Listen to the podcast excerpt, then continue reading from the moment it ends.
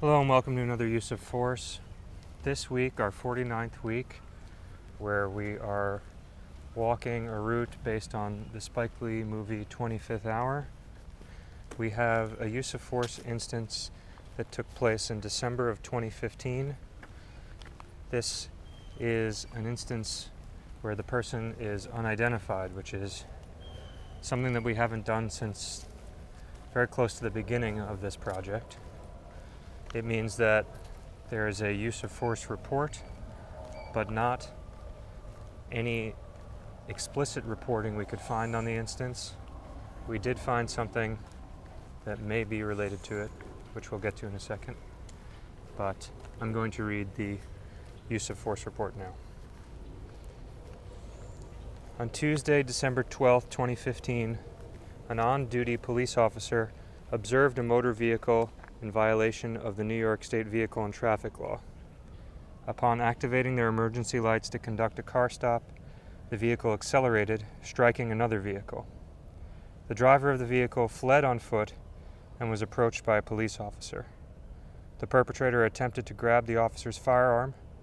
During the altercation, the officer discharged one round, striking the perpetrator in the chest, which led to his demise. The passenger in the vehicle was apprehended on scene. The subject had 16 prior arrests, including multiple arrests for burglary, and had previous charges of resisting arrest and fleeing from the police. Subject toxicology yielded no presence of narcotics or alcohol. So, yeah, like Mike said, this incident we had listed as an unidentified person because the way that we went through to put together the pieces of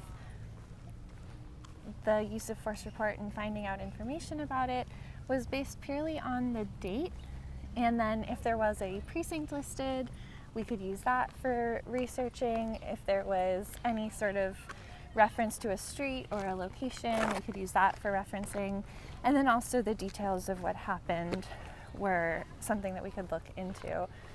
And when we were first going through this list and using the date, nothing was showing up at all.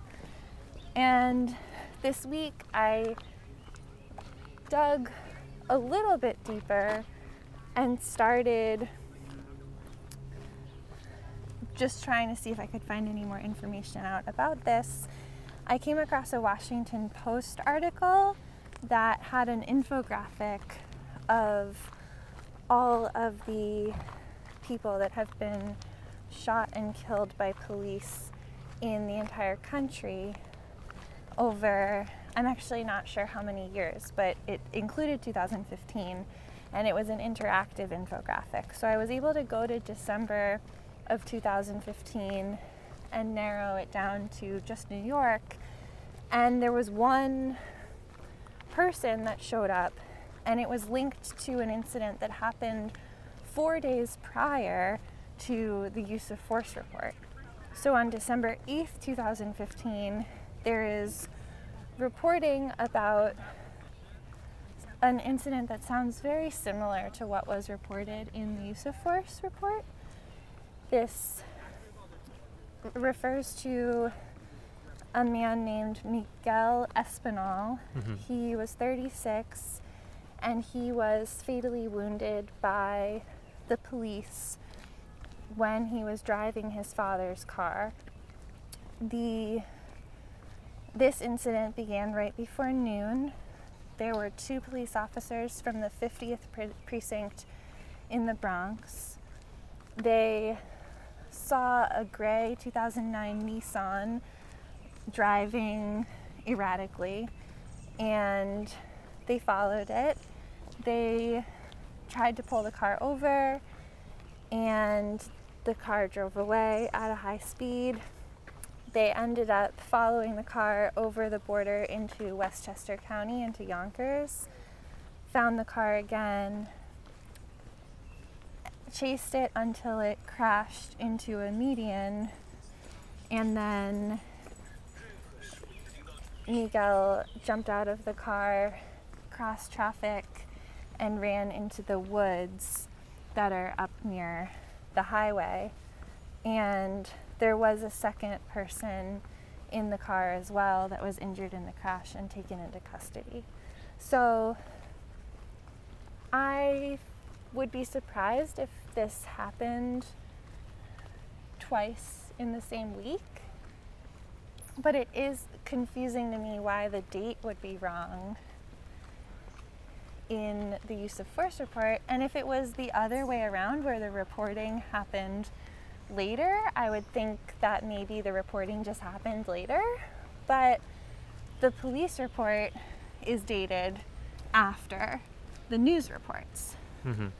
So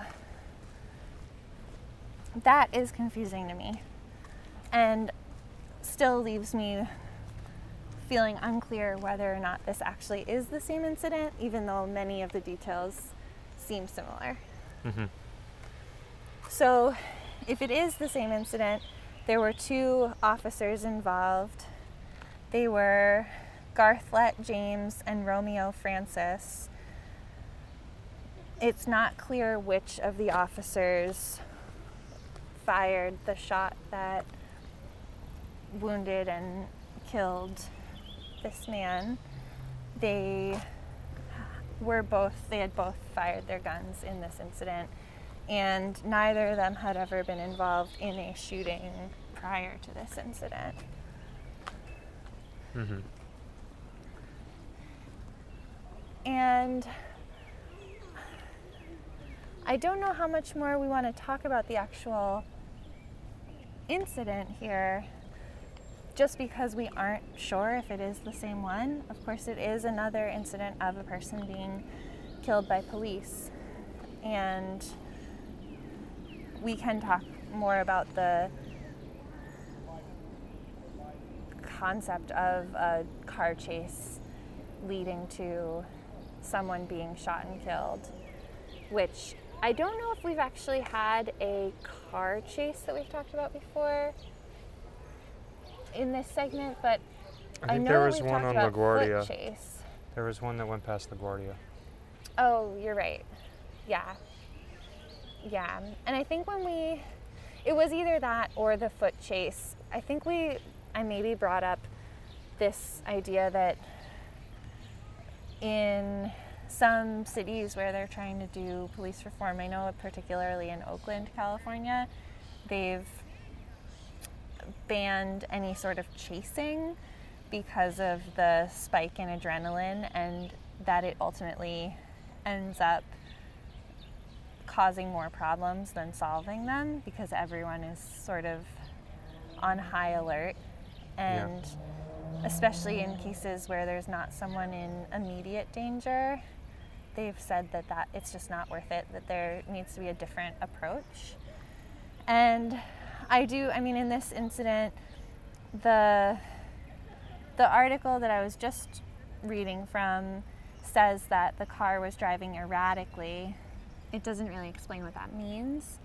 And in the use of force report, it just said that there was a traffic violation. Mm-hmm. So it does make me wonder what exactly warranted the high-speed car chase ultimately onto the highway in Yonkers. Yeah. That just seems like, it does seem, one person did die, and it seems like the possibility of more people being injured was heightened, because now you're pushing this into the next gear. Yeah. I think the thing that comes to the fore in my mind is, if these are in fact the same incidences, how different the article is from the use of force report, in terms of, like, they just said that the passenger was apprehended, but they were injured as well, right? And that there was that they're like kind of the whole fleeing into Westchester type thing is not it makes it all sound like it was in one location. Right. So if it is, in fact, the same, which, I mean, enough of the pieces meet up that it seems likely. And the fact that the dates are so different, it kind of strikes me as something that it's like kind of like almost like regular office paperwork where that it was like just sloppily done at the end of the year or something, you know, where it was like, this is an obligation we have to do. Nobody gave us a hard time about it. We've already forgotten about it. And like, we just got to fill out a few lines to like describe, which is kind of interesting. Right. That is interesting. I mean, it was in December. It like, I mean, this is purely just, you know, this isn't real, but you know, it's possible that there was like an office holiday party or something, and the officers didn't fill out their paperwork because they were trying to get to that, or you know. But I don't really know why. It's interesting. It's definitely the first instance that we've seen of if this is the same incident. This is the first time that I've seen the date be wrong.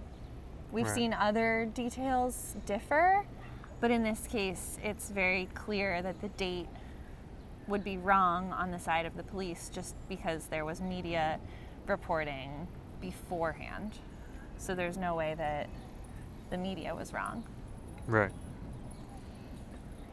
Yeah. So it's plausible that some of these other unidentified people we were just unable to find the actual reporting on as well, but... Yeah, and I guess it does mean that maybe we should look into it a bit more, into those as well. Maybe there's a way, maybe there's a similar thing that's happened, or, you know, I'm not sure. I didn't really consider that maybe the date could be wrong previously. Oh, we definitely did. I mean, we looked around on like on either side of all the other dates, just in case. Yeah. Yeah. And yeah, I don't know. Well, it still does leave a question of just... I mean, I guess the thing it leaves me with is that the use of force report is not... Although while it is a public document, it doesn't seem like it's necessarily made in a way that is supposed to be accessible by the public. Because even to link the news articles with the report, you know, because there's no name associated, sometimes there's an age, sometimes there's a gender, sometimes there's a skin color. But other than that, there's usually no identifying bits of information about the person that's been killed, and it really just becomes this report on an action by the police, which it's interesting. It's just clearly it's not something that's made for the public to learn about what's happening in policing. Mm-hmm. Yeah, I don't know. There's probably no consequence for the report to be inaccurate, which, like, I imagine there's penalties for falsifying other police reports. Sure. And this doesn't even seem like falsifying to me, although maybe if we dug deeper, maybe we'd find a reason why that date didn't want to be disclosed.